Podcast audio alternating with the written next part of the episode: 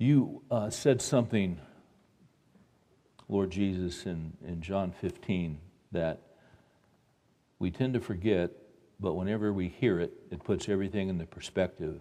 When you said, apart from me, you can do nothing.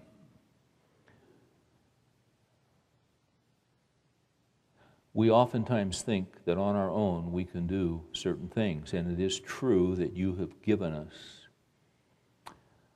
Uh, you've given us health, you've given us sound minds, you've given us gifts, different gifts, you've given us aptitudes, you've given us the ability to reason and to think and to handle abstract concepts and to do mathematics and all this kind of stuff.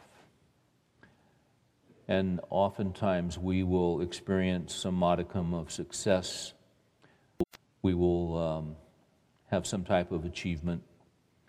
And if we're not careful, we'll begin to think that we're the ones that uh, are responsible for all of that well-being and for the accolades of men. But you have ways of reminding us and showing us when we get too full of ourselves that apart from you, we can do nothing. We cannot breathe apart from you. We cannot think. We cannot move our bodies without grace and mercy. We can't do anything. We can't stop death. We can't stop disease. We cannot stop natural disasters, as we call them. When it gets right down to it, there's quite a bit we cannot do. We want to acknowledge here in the middle of our week that apart from you, we can do nothing. And the things that we have been able to do and the things we've been able to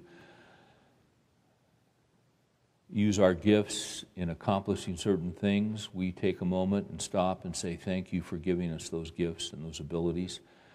Thank you for work. Thank you for employment. Thank you for income. Thank you for provision. Thank you for health. We also thank you that uh, not only are you involved in our lives, but you're involved in the whole world and the whole universe. And as we look around and we are mindful of the chaos, we are mindful of the, um, the spirit of Antichrist that is moving rapidly around the world. We see it. We see the signs of Luke twenty-one and Matthew twenty-four. And we are mindful that there is a, a tumultuous spirit in the world. We are mindful that things are getting not better and better, but things are getting worse and worse, as Chuck alluded to on Sunday. And in the middle of that, we remain calm because you're in absolute control and you're in absolute charge. Your throne is in the heavens. Your sovereignty rules over all. That gives us great peace. It calms us at night when we wonder about our income, when we wonder about deals we've got on the table and whether or not they're going to work or whether or not they're going to come through, or we wonder about this provision or what happens if this doesn't happen, or these things all get connected. We get anxious and we get worried and we get concerned. But we've got to take a step back because you said, let not your hearts be troubled. Believe in God. Believe also in me. In my Father's house are many mansions. If it were not so, I would have told you. I go to prepare a place for you. And if I go to prepare a place, I will return and gather you unto my own. Now that's the truth. You're running the whole world. You're running history. You're running the nations. It all looks so chaotic, but it's absolutely, absolutely on schedule to the millisecond. And we are living in these times, and your eye is upon us. You promise to provide, to sustain, to take care. We don't always get your timing, but we don't have to get it. We just know that you're there. We pray tonight that you will encourage us. We pray that you once again give us perspective. Uh, whenever we open our Bibles, we get recalibrated. We get readjusted to what's true, to what's right, what's holy, what's pure. We get recalibrated to the facts of the world. Uh, we are constantly being deceived. We are constantly seeing truth distorted. We are constantly seeing and hearing half-truths. But you are truth, and your word is truth. Square us away tonight. Calm our hearts. Stabilize us, no matter how difficult the storm, because underneath are the everlasting arms. Always have been, always will be. That's why you say over two hundred times, fear not. We pray these things in Jesus' name. Amen.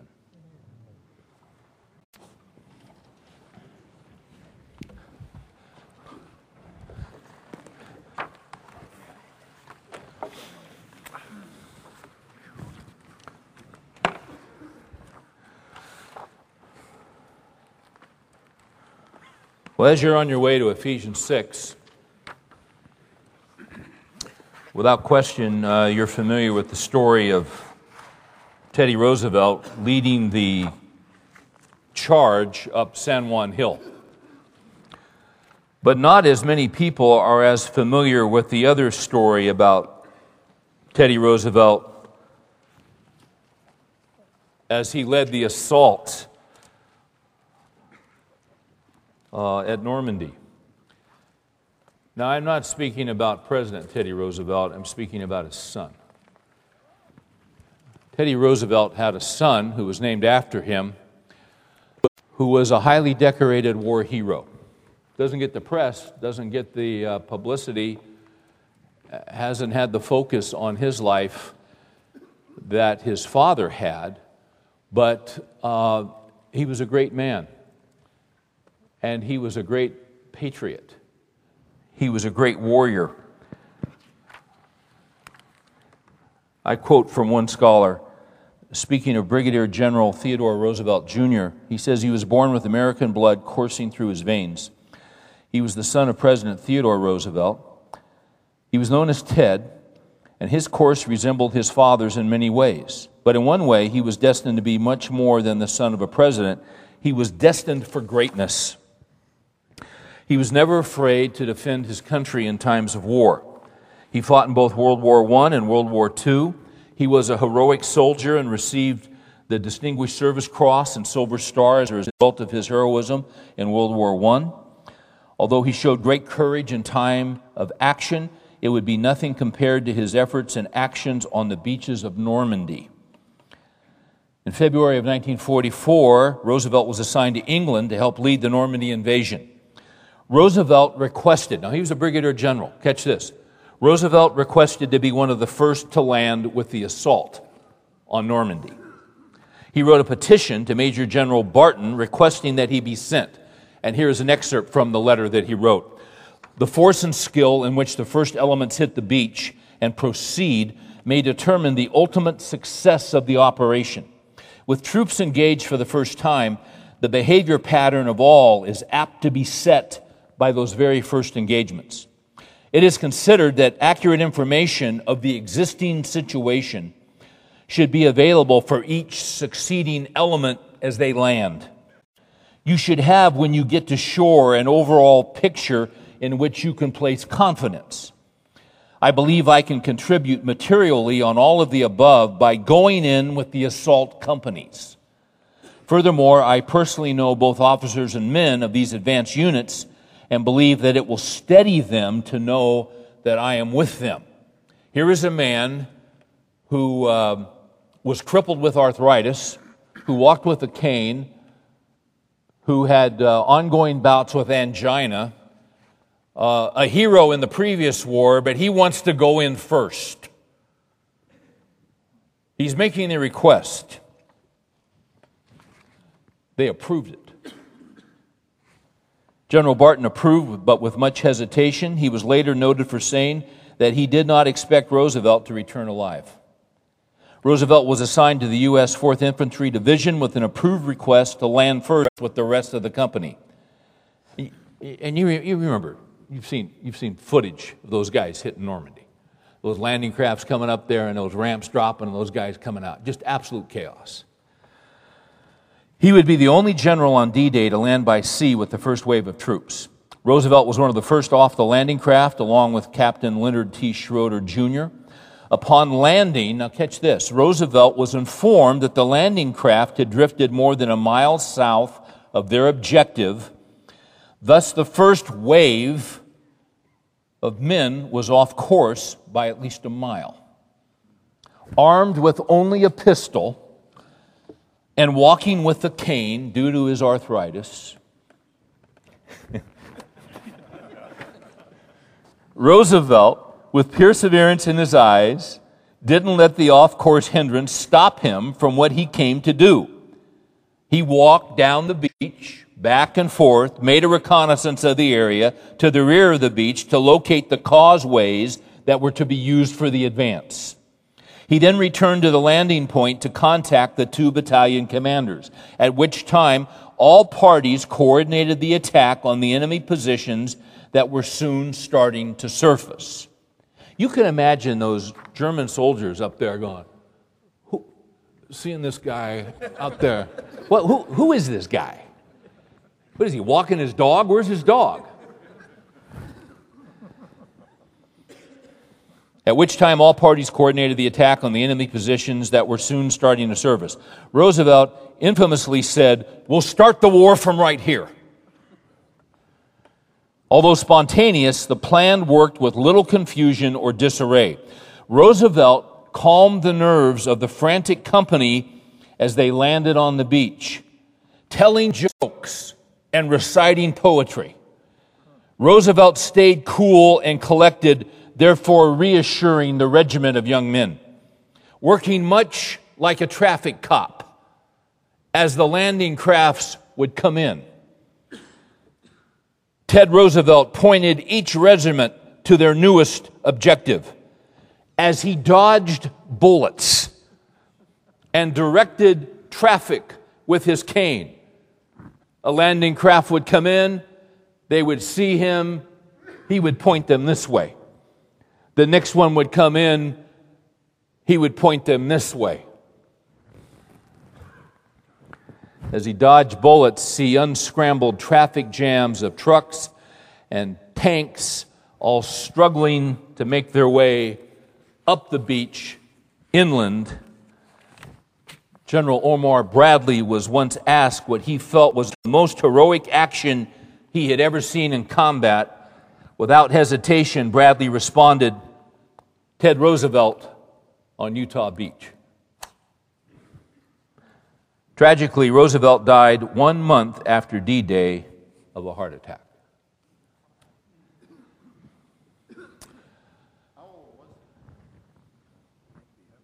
He was, uh, I want to say fifties, yeah, somewhere in that range, yeah.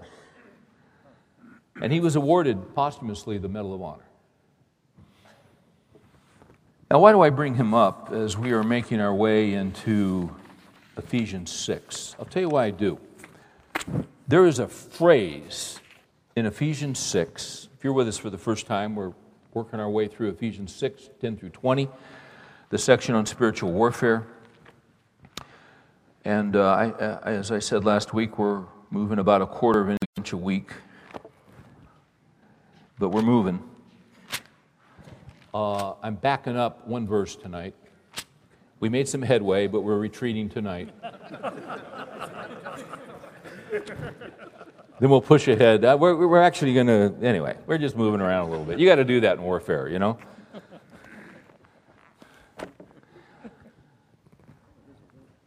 It is war, isn't it? Let's start with ten. "Finally, be strong in the Lord and in the strength of his might. Put on the full armor of God that you will be able to stand firm against the schemes of the devil. Our struggle is not against flesh and blood, but against the rulers, against the powers, against the world forces of this darkness." And, and don't forget this, guys. When you see what's going on in the world, understand that there is a satanic element behind it. Just know that. What we're seeing is quote-unquote holy war. John Bunyan wrote a book not only called Pilgrim's Progress, he wrote one called Holy War. Hegel said that history teaches us that men never learn from history. Isn't it interesting that just in the last few weeks, among everything else that was going on, we forgot that four Americans were shot and killed by Islamic pirates? Well, that's what Thomas Jefferson was dealing with. Uh, same war, same concept. For our struggle is not against flesh and blood, but against the rulers. Why is Israel being surrounded? Hey, man, it's, it's all in the Word of God. Why is the United States of America in big trouble if we abandon Israel? Because of the covenant God made with Abraham? That's why. And, and, and we have supported them. And as long as we are uh, just, uh, I'm still in Ephesians six, but I'm going to just, just let me just show you something real quick. Let me just show you something. Because, see, this helps you when you, when you uh, watch the news, and I hope you watch it briefly.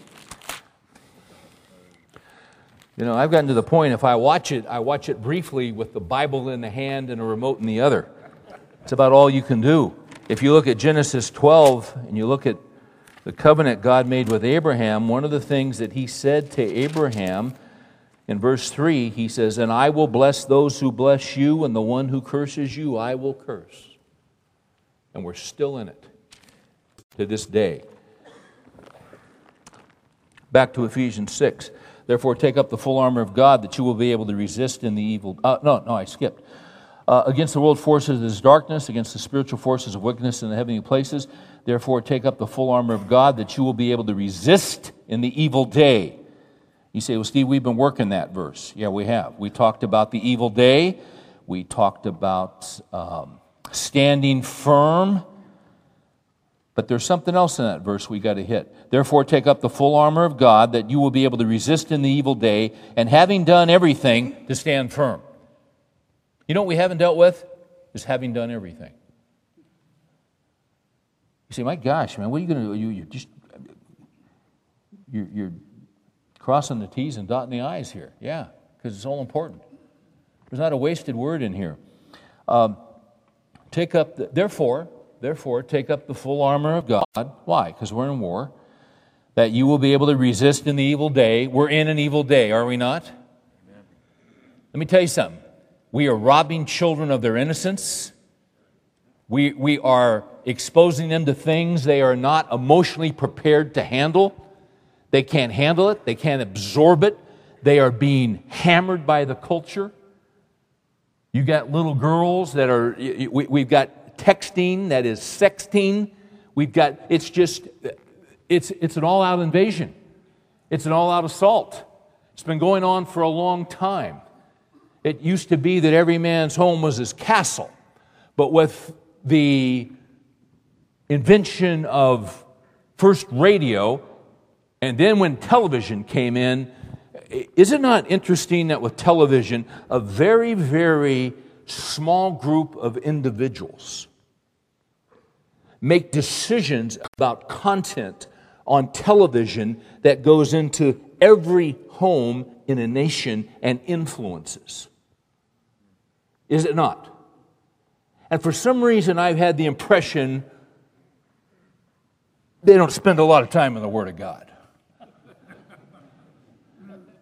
So the very thing you're trying to establish, they are attempting to undermine twenty-four seven under your nose. Now, once again, I'm just here to encourage you. But we're in a battle, are we not? Yeah.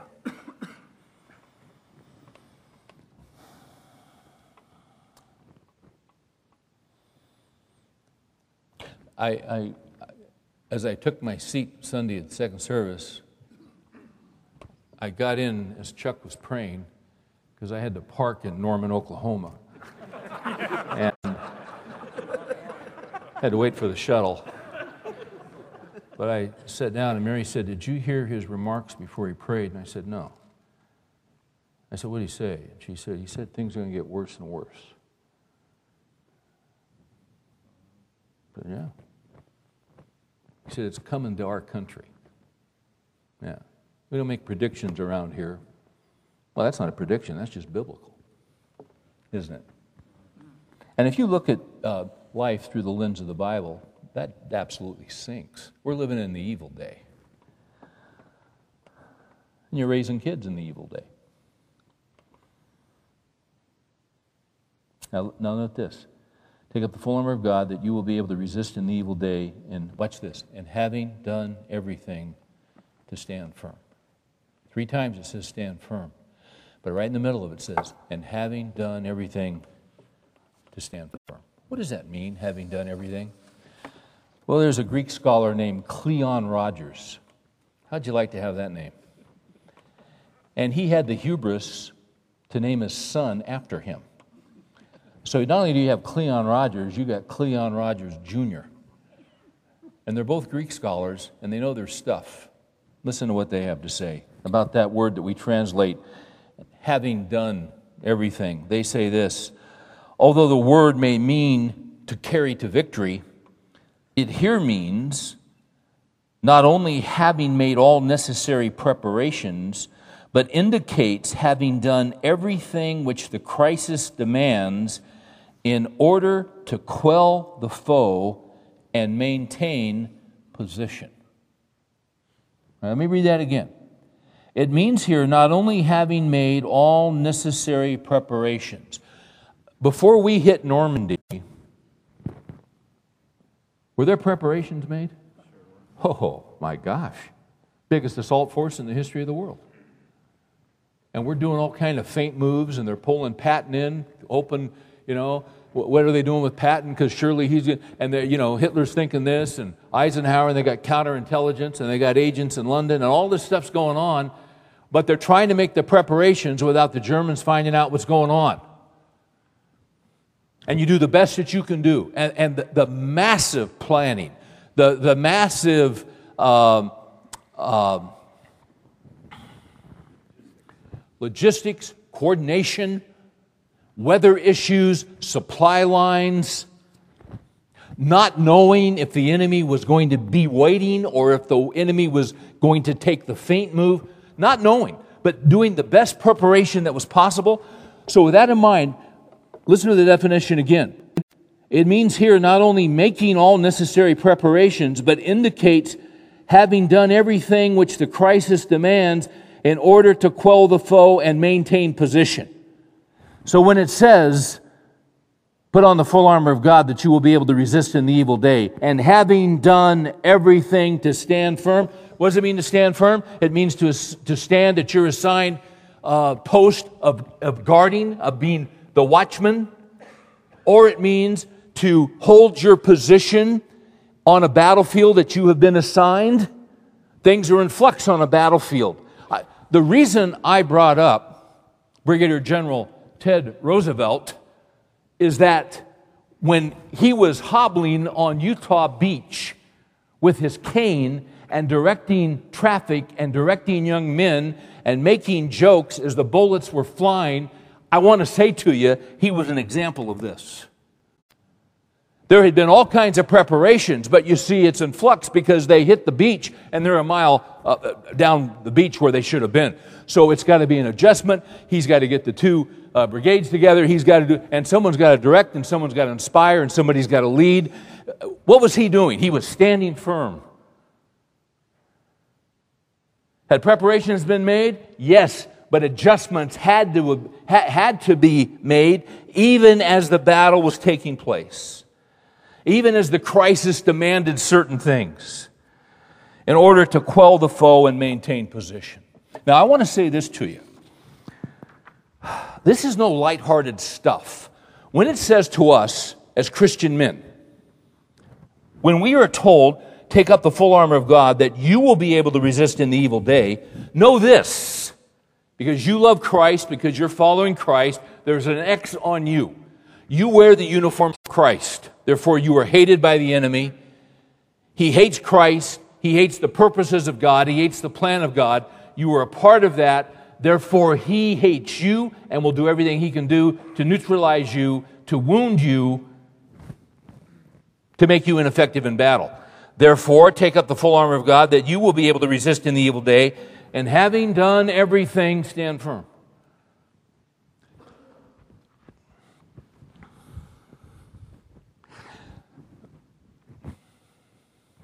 Here's what I'm trying to say. You can't do this and be half-hearted. Can you? You can't go in the battle putting on the full armor of God, standing firm. See, when when the Vietnam deal, what, what a quagmire that was. The guys that served over there, God bless them. They didn't have the support of the country. The uh, the leadership was divided. There wasn't clarity. There wasn't a clear mission. Uh, it would waver and waver, and you guys and all, you know, some of us lived through it. Came home, were were loathed, spat upon, persecuted, it, beyond belief. Um, that's not how you fight a war. You're going to fight a war, you go in to win and kill and defeat the enemy. That's what war is about.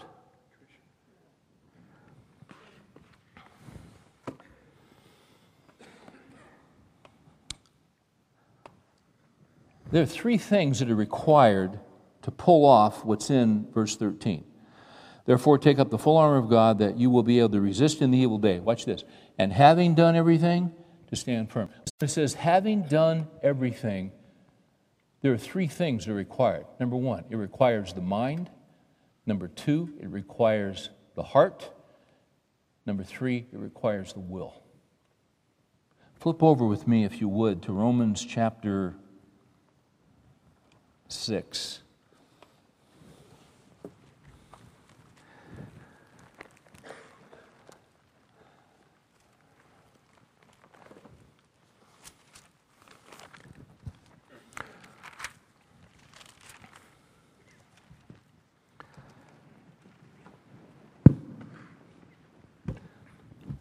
Actually, uh, pick up Romans three twenty-three.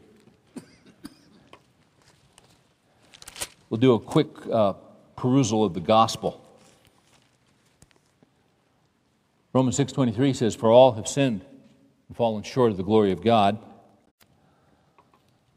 Look at Romans five one. "Therefore, having been justified by faith, we have peace with God through our Lord Jesus Christ." Uh, What, what is the gospel? The gospel is that you can't do enough good works on your own. You can't ever earn salvation.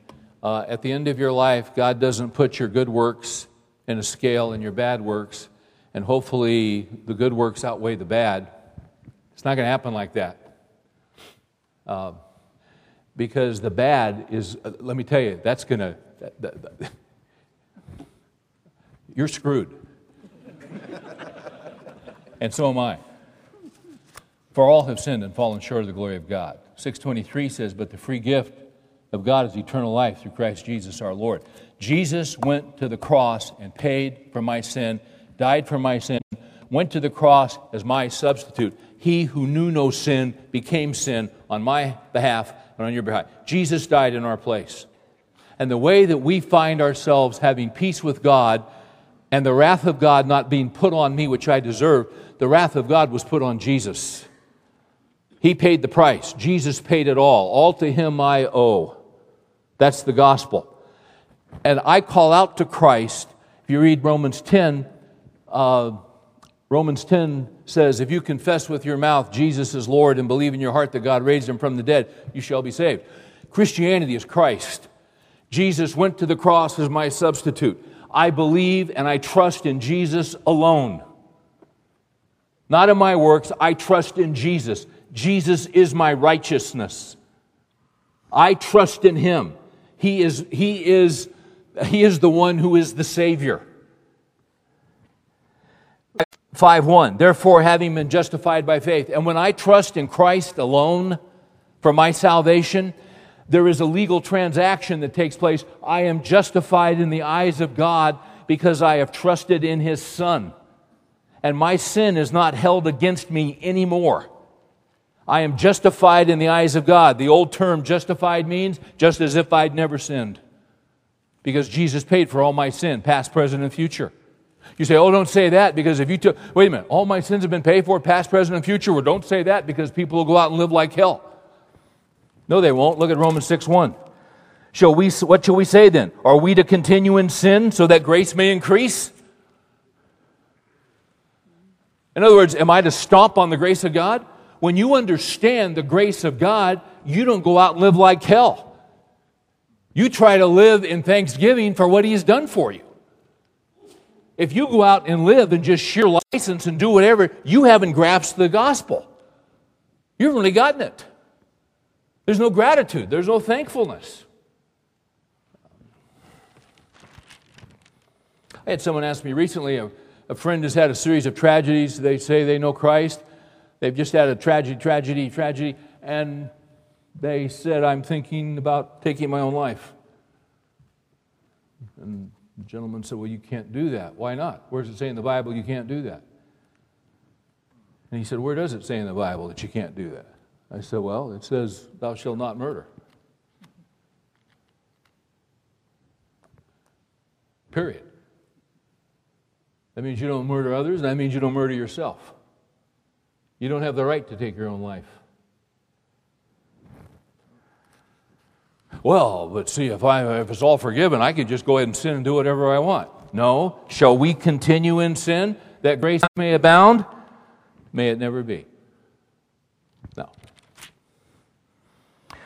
Back to five one. Therefore, having been justified by faith, we have peace with God through our Lord Jesus Christ. I tell you what, I love how Scripture fits with all other Scripture. Scripture interprets Scripture. Three times last week, we saw the phrase in Ephesians six, stand firm, stand firm, stand firm. Now watch this. Therefore, having been justified by faith, we have peace with God through our Lord Jesus Christ, through whom also we have obtained in our introduction by faith into this grace in which we stand. It's the grace of God. I stand in the grace of God. Through Christ, I am a recipient of the grace of God through His Son, the Lord Jesus Christ. That's important to know. By the way, we're going to hit our first piece of armor tonight. About eleven thirty, I'm going to get to it. But I got to set it up, okay? Because you have, having done everything to stand, you got to do some things to stand. Hold on to that verse, and then go to Romans six, verse, let's look at twelve. We're going to look at a few verses tonight. Now, you know, one of the things that's interesting is that when we come to know Christ, our sins are forgiven, and because of that, we've been justified. Verse eleven of chapter six says, even so, consider yourselves to be dead to sin, but alive to God in Christ Jesus. So when you come to Christ and you ask Christ into your life, here's the great thing that happens. You'll never be tempted to sin again, and you'll never sin again. Isn't that great news? Sorry, that's not how it works. Say, so, no, wait a minute, wait a minute. No, no. Yeah, John says if you say that you have no sin, you make God to be a liar. We're still sinners. Now, we've been saved by grace. But see, here's the difference. When you work through Romans, before we come to know Christ, sin is a giant in our life that owns us and dominates us and uh, is our master. But when Christ comes into our life, what happens? That giant of sin becomes an emaciated, withered, old man in a wheelchair who's got an I V in his arm and breathing tubes in his nose. That giant has become an emaciated, weak, sick old man. That's sin. Now, here's the deal of the Christian life. That old man is still around, but every day, the t- here's the deal. Here's the, here's the deal you've got to deal with every day in your life after Christ comes into your life. There's that old man. He's hanging around. He's lurking. You see him. He's there. You never feed him. Never. But the temptation is always to feed him. It's always to slip him some Oreos under the table. It's always to give him a liter of water. See, you want to keep starving sin. See, it says in um, eleven, even so consider yourselves to be dead to sin, but alive to God in Christ Jesus. Therefore, do not let sin reign in your mortal body. A king, a giant reigns. Don't let sin reign in your mortal body so that you obey its lust. And do not go on presenting the members of your body to sin as instruments of unrighteousness, but present yourselves to God as those alive from the dead, and your members as instruments of righteousness to God. For sin shall not be master over you, for you are not under the law but under grace. What then? Shall we sin because we are not under law but under grace? May it never be. Now go to verse seventeen. Now here's what I'm going to tie in with Ephesians six.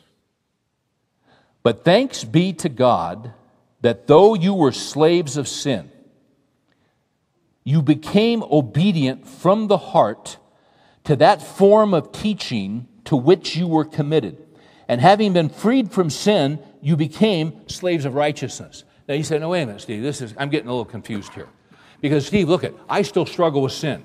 Well, join the club. All right, jump over to Romans seven. See, if you're feeling bad about the fact you struggle with sin, you say, yeah, but I'm not dead to sin. It says, consider yourself dead to sin. Yeah, but Steve, I still struggle. Man, I struggle deeply. If you only knew how deeply I struggle, nobody else in this room struggles like I do. Oh, yeah? Watch this.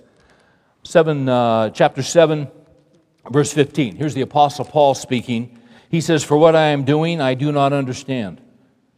For I am not practicing what I would like to do, but I am doing the very thing I hate. Sound familiar? But if I do the very thing I do not want to do, I agree with the law, confessing that the law is good. So now no longer am I the one doing it, but sin which dwells in me. Sin, sin still lives within you, even as a Christian. Verse eighteen, for I know that nothing good dwells in me, that is, in my flesh. For the willing is present in me, but the doing of the good is not. For, good, for the good that I want, I do not do, but I practice the very evil that I do not want. Sound familiar? Sure it does. Why? Because we're in process. Yeah, but you said I was justified. You are justified. Before God, legally, you were justified. It's just as though you've never sinned. But we're now walking day by day. That's called sanctification. See, now I'm living day by day until I get to heaven, and I'm in spiritual battle every day until I die or until Christ returns and I go to heaven. I'm battling sin. Um, and so are you. Uh, verse twenty, but if I'm doing the very thing I do not want, I am no longer the one doing it, but sin which dwells in me. I find then the principle that evil is present within me. Yes, it is, and you're going to have to battle it every day of your life. What a deal, huh? This is a hard deal. This is a tough battle. It's a twenty-four seven battle. Never ends. So here's my question. Having therefore done everything, stand firm. What does it take to, what does it take to fight this battle? Um, I want to go back to six seventeen. If, if, I, if, if I'm not making any sense, let me land the plane right here. In order to stand firm and fight this battle, having done everything, it's going to require the mind, the heart, and the will. And those three things are in chapter six, verse seventeen. Martin Lloyd-Jones once said that he believed that a definition of a Christian is found in six seventeen. Watch this. But thanks to God that though you were slaves of sin, that's what we were before Christ came into our lives. We were slaves of sin. Now watch this. You became obedient. Now, if you've ever had children, obedience is an issue. Now, most of us, when we have a firstborn, that firstborn comes out of the out of the womb with what we call a strong will. Firstborn children tend to be strong-willed children. James Dobson wrote a book called The Strong-Willed Child. Now, every once in a while, a firstborn child will not be strong-willed. They will be what is known as a compliant child. Normally, the compliant child is the second child. Not always.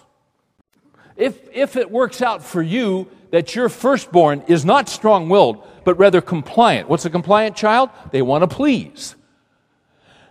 A compliant child wants to please, and when you say do this, they're compliant, and they do it. They bend their will to yours, and what happens is they are very, very easy to raise in the early years. And you begin to think, this is no big deal. I, uh, you know, I'm, I'm actually pretty good at this. I say don't do that, and they don't do it. Why? They got a soft will. They have a compliant will. If you've got a firstborn who's compliant, you will begin to deal with pride issues about what a gifted, knowledgeable father and parent you are, because your child does exactly what you want them to do. The pride will end upon the arrival of your second-born child, who inevitably will be a strong-willed child who you will rename Son of Satan.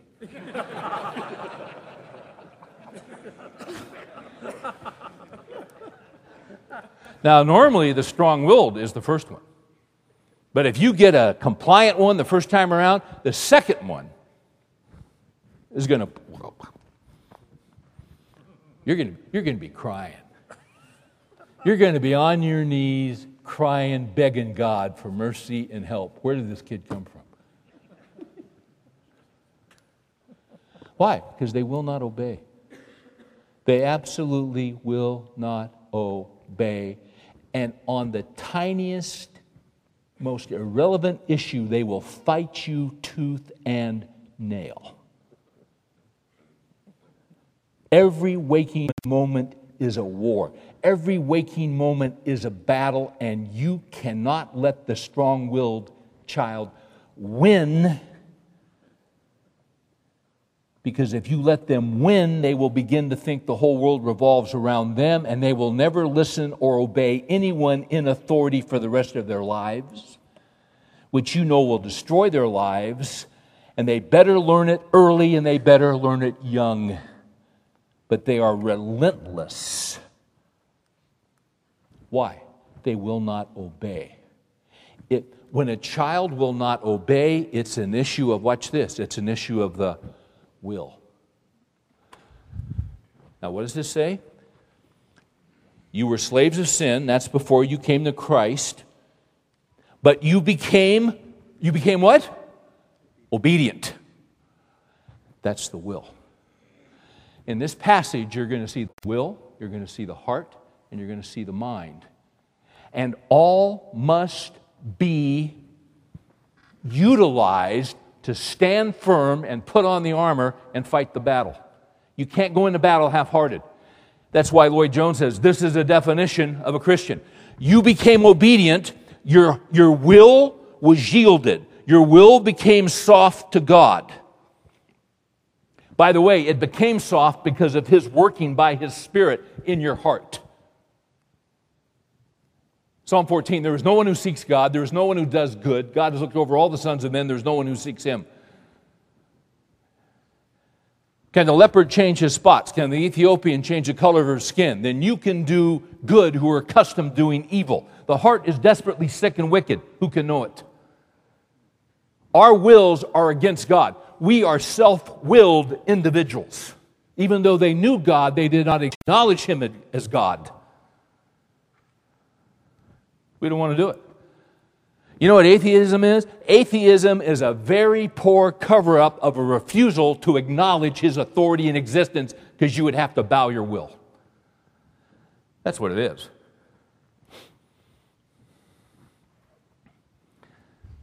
So the will is always involved. You see? You became obedient. The most spiritual thing you can do in the Christian life is not speak in tongues. They'll tell you that.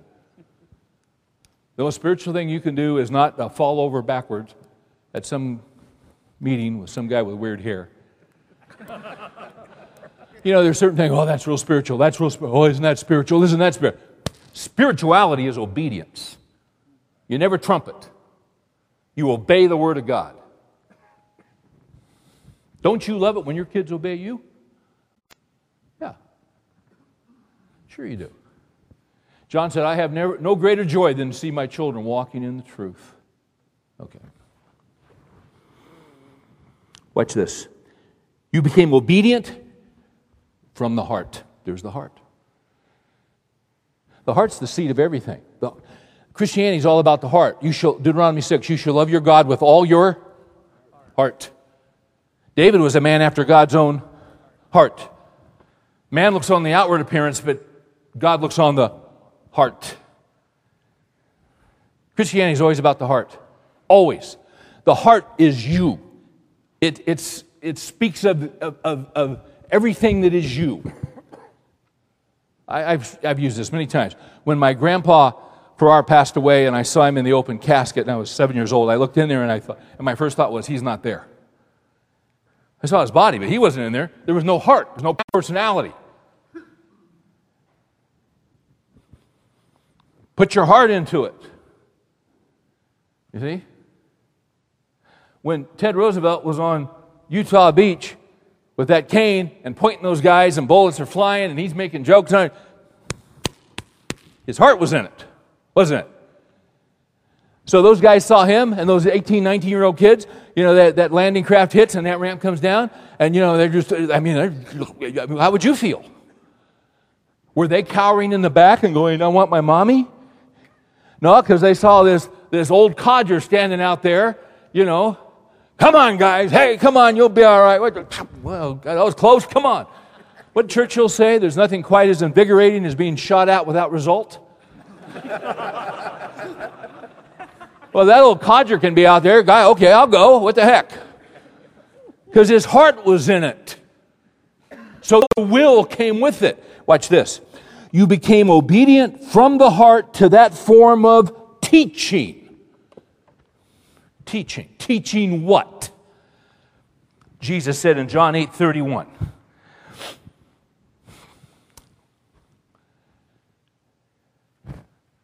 I know the verse. I didn't have my storage out this week.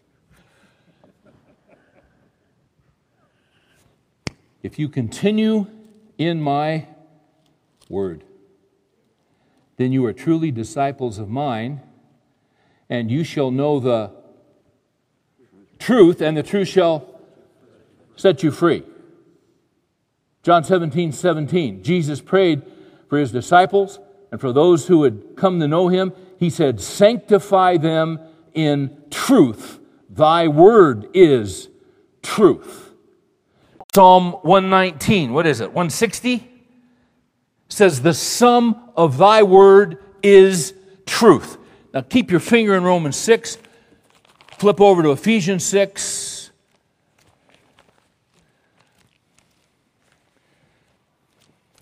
I want to show you something. First piece of armor is interesting. We're in thirteen. Therefore, take up the full armor of God, that you will be able to resist in the evil day. Having done everything. What do you mean, having done everything? Mind, heart, will. You were obedient from the heart to the teaching, because you see, teaching is to the mind. Truth is presented to the mind. It's mind, heart, will. It's your, it's the whole fiber of your life. You were committed, uh, having done everything to stand firm. Now watch fourteen. Stand firm, therefore, having girded your loins with truth. Or the E S V says, uh, having fastened on the belt of truth. The first piece of armor is a belt. They would wear tunics in those days, the Roman soldiers, when they were going into battle. They would pull up the tunic, put the belt around it, strap it up tight so the tunic wouldn't get in their way. They could easily access the sword, which was in a sheath attached to the belt. The belt was central. You get your belt wrong, you're going to be messed up in battle, because you're dropping your belt, your tunic flies off, you got a piece of armor which is uh, just above the belt. If that, if that belt drops, you are exposed in the place in battle you don't want to be exposed. The belt was central. And what kind of belt is this? What is the central piece of equipment in the Christian battle? Truth. Truth.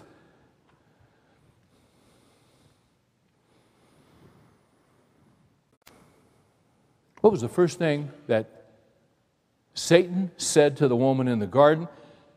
He said, you go ahead and eat. She said, God said, if we eat, we'll die. And he said, you shall not die. He attacked the truth of God.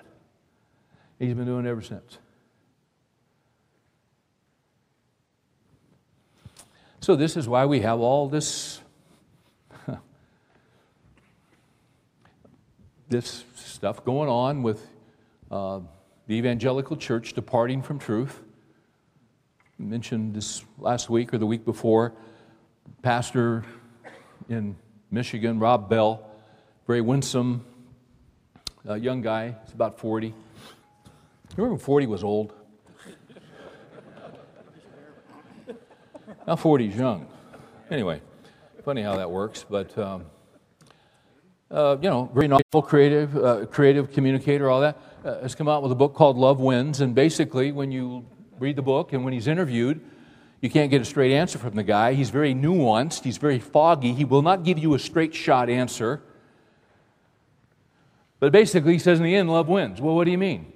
Well, is there really a hell and do people really live it forever? And he goes, well, in the end, love wins. And then they, you know, they interview him and ask him questions. And, and then he, I, this week I read where he was defending himself that he really is an evangelical, Bible-believing Christian. Well, you know, not according to your book, you're not. And then the president of Fuller Seminary comes out this week defending him because Rob Bell went to Fuller Seminary. And in his article, the president of Fuller Seminary, a school which departed from the Word of God a long time ago, when they said the Word of God is no longer inerrant, when they were established by Charles Fuller, they believed in the inerrancy of the Word of God. But in sixty-two, I think it was, they changed their doctrinal statement to remove inerrancy from it. The four leading professors resigned in protest. And then it's just dominoes from then on. So the president of Fuller defends Rob Bell. And in his letter, in his statement, he said, so, so those of you who say that he doesn't have it exactly right, well, then you're saying if Mother Teresa doesn't quite have a, understand justification by faith, that she's not in heaven? Shame on you. No, shame on you. What are you saying? That if someone doesn't embrace Christ alone because they did all kinds of good works in India, that's going to get them into heaven? That's not the gospel. And who are you to say it is? You have departed from the faith, if that's what you're saying. And if you're saying it, at least be a man and come out and say it. And don't be so nuanced. Tell me straight out where you stand. Is that what you hold to? Well, then you hold to works. You're a Judaizer. Once again, this is why I no longer pastor churches. See, Chuck is so much more balanced, isn't he? But he, but he would say the same thing. I mean, he'd lay it out. You know, he, he he throws them high and inside, doesn't he? Sure, he does. It's an attack on truth. Fuller Seminary dropped the belt of truth a long time ago.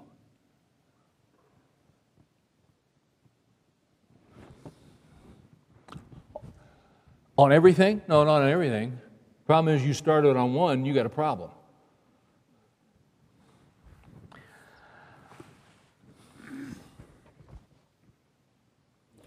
Uh, fasten on the belt of truth. The belt of truth is critical. And can I say this to you guys? The enemy is always going to come after the truth. He's going to attack the truth. Uh, the Bible has always been attacked. You had German higher criticism.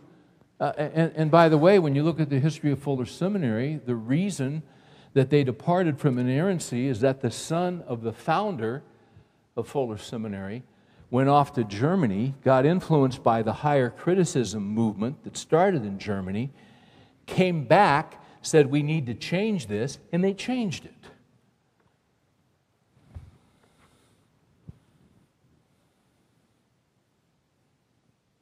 And a lot of those men, when you read those German higher critics and the documentary hypothesis and all that kind of stuff, they don't know Christ. They're not believers. They're not submitted to Christ. They've not been born again. They're not regenerated. They're just academics. You see? But it's an attack on truth. Uh, what, what is the truth? Put on the belt of truth. It's the, uh, Kent Hughes made a great point. He said, when you read the early commentators up until Calvin, they say it's the objective truth of the revealed Word of God, and that's true. It's uh, all Scripture is inspired of God and profitable for teaching, reproof, correction, training, righteousness, that the man of God may be adequate, equipped for every good work. Uh, it's objective truth. Um, it's the Word of God. It, it is uh, also in Second Timothy three sixteen when it says all Scripture is uh, inspired by God. The the, the literal uh, translation is all Scripture is God breathed. It, God didn't breathe it in. He he did this. He he breathed it out. So it's sourced in God. If it's sourced in God, it has to be pure. It can't be tainted if it's sourced in God. Because God cannot lie, can He? And God doesn't deceive. Okay. Uh, then after Calvin, some of the commentators said, well, it's not only objective truth, but it's truth that you understand and you live out. They're both right, because we're not just to be hearers of the Word, but we are to be doers of the Word. See, Satan will attack truth. You take off the belt of truth if you're a man that will teach a truth, but then take off the belt when you get out of the pulpit and you go live like hell. And then those who watch you, your children and others that are close to you, say, I don't believe that gospel because of the way he lives. That make sense? Sure it does. The gospel, the truth of God, is to be applied to our lives.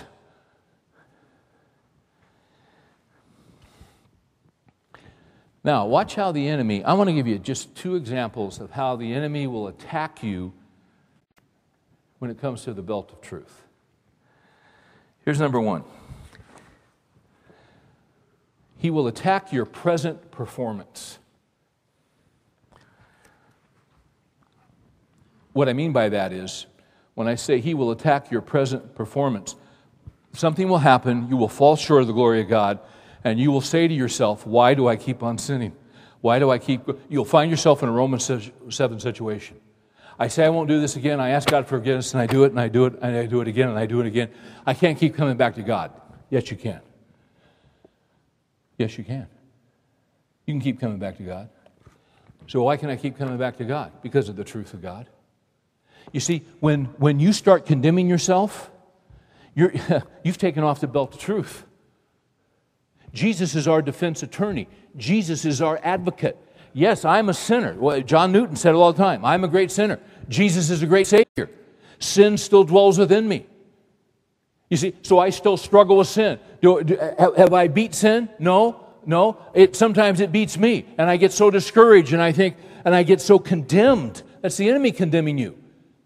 And when, when you are condemned, you got to put on the belt of truth. Uh, First John one nine, if we confess our sins, what you just did, if we confess our sin, He is faithful and just to forgive us of our sins and to cleanse us from all unrighteousness. That's the truth. You put on the belt of truth. Uh, Romans five, the love of God has been poured out in our hearts. The love of God, the forgiveness of God is like Niagara. It just keeps coming. It just keeps coming. It just keeps coming. And Satan will come along and he'll try to get you to take off that belt and say, no, you're worthless. You never were a Christian. You don't know Christ. You were never saved. He'll just condemn, condemn, condemn, condemn. And what do you have to do? You got to ratchet up the belt to truth and stand on the truth. Am I making any sense? Yes. You see?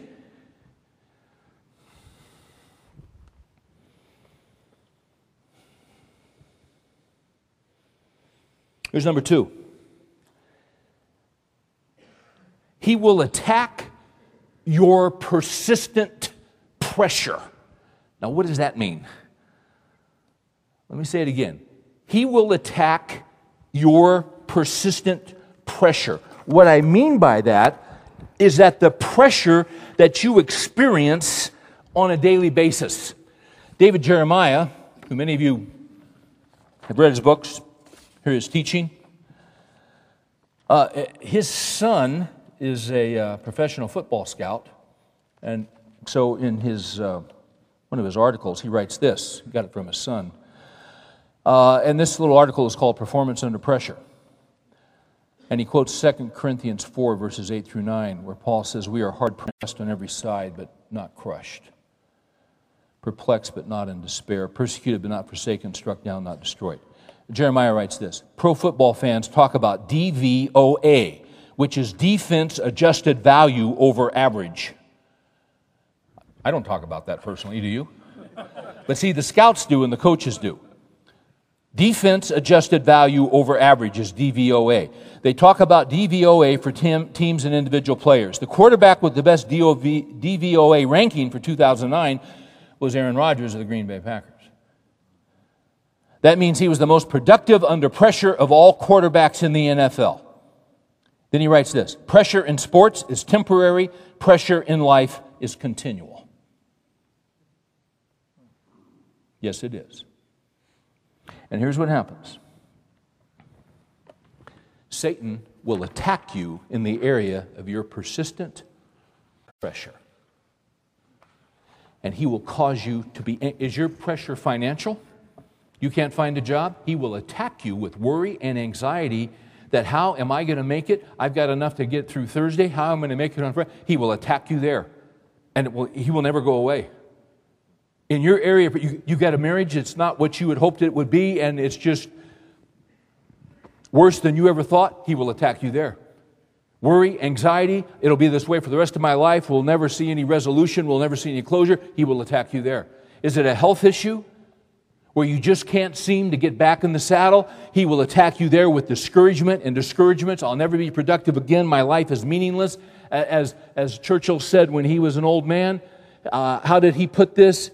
He said to his daughter, my life is over, but it is not finished. He was an old man in his eighties, and he couldn't do anything. And he would sit out by that pond at Chartwell and watch the ducks, and he would say, my life is over, but it is not finished. If you've lost your health, that's how you feel. See, the enemy will attack you in that area of persistent pressure. Uh, it's anxiety and worry that he will produce in you, that God will not come through for you, that God will not make a way for you, and that God will not ever deliver you, and become, and as a result, you fight hopelessness. This is what happens when someone takes their life who's a believer. They, they, they have taken off the belt of truth. They listen to the lie of the enemy. The best thing that could happen would be to take my life. No, that's not correct. Put on the belt of truth. Well, God must be God must be condemning me because I'm suffering, because I'm suffering, I'm suffering. You got to put on the belt of truth. Jeremiah says something here, it's very interesting. He said, Jesus described the pruning process in the spiritual life that results in more fruit. Do you want to be fruitful in the Christian life?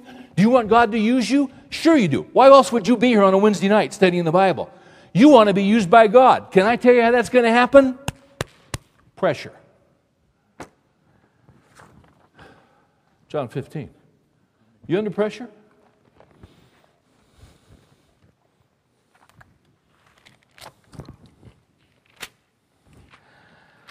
I'll just be honest with you. I had a couple days this week.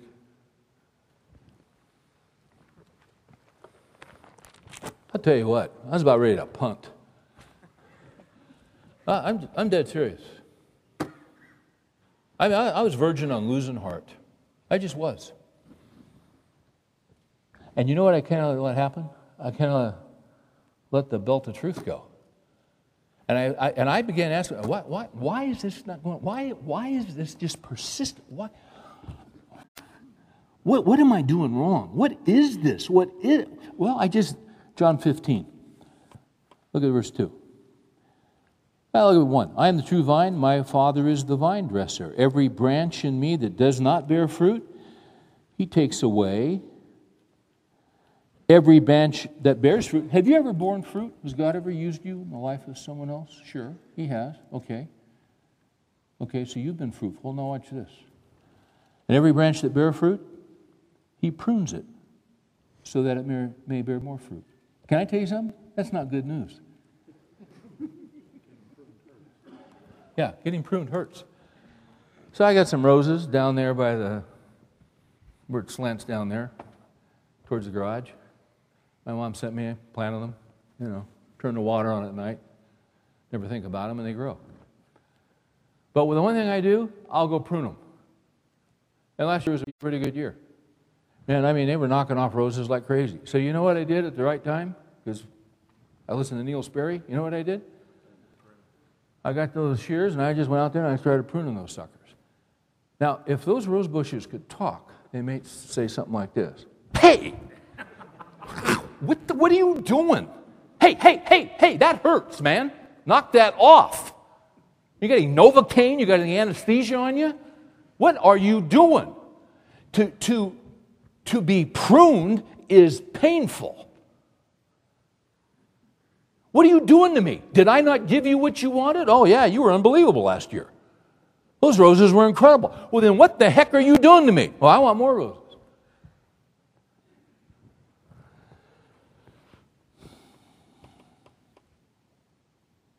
Verse five, I am the vine, you are the branches. He who abides in me and I in him, he bears much fruit. For apart from me,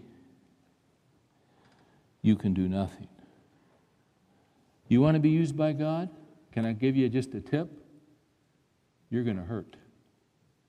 And there's going to be pressure. And it's going to be persistent. Not because he's against you, but because he's for you. When I was a young guy, I thought if I went to seminary, it'd qualify me for ministry. And if you're going to teach, you need to have some basics down. You know what I found out as I got older? Seminary degrees don't qualify you for ministry. You know what qualifies you for ministry? Suffering. Pruning. So if you're, if you're in the middle of being pruned and there's persistent pressure and you're worn out and you're exhausted, may I say to you, hitch up your belt of truth and remind yourself that he's not against you. His desire is to use you. And he knows exactly how much you can bear, and when he has accomplished what he needs to accomplish, the pressure will be relieved. David said, it was good for me that I was afflicted. We have a Father who doesn't always do things the way we want, but he d- does it the way that it should be done in order to use us and in order to make us effective in spiritual battle. If you're hurting, it's because you're being effective, and he's got more in store for you to do. Let's pray. So, Father, help us to throw ourselves, mind, heart, and will, into this battle. We can't do this with just our minds. This is not an intellectual exercise. Uh, you want to, and, and we just can't use our, our, our wills because it's a nice morality that is better than other systems. You want us. You want our lives. You want our hearts, our minds, our wills. You want it all. And just as that valiant man, Mister Roosevelt, threw himself into the battle with everything he had and gave courage to others. May you encourage our hearts tonight that even as the battle is hot and the battle is furious and we are under tremendous pressure, that we would not step back, but that we would know that we are not in this by ourselves. The battle is not ours. As you said to Jehoshaphat, the battle is the Lord's. We believe that. We trust in it. Your eye is upon us. You will make a way. You will deliver. Encourage us with the word of God, we pray tonight in Jesus' name. Amen.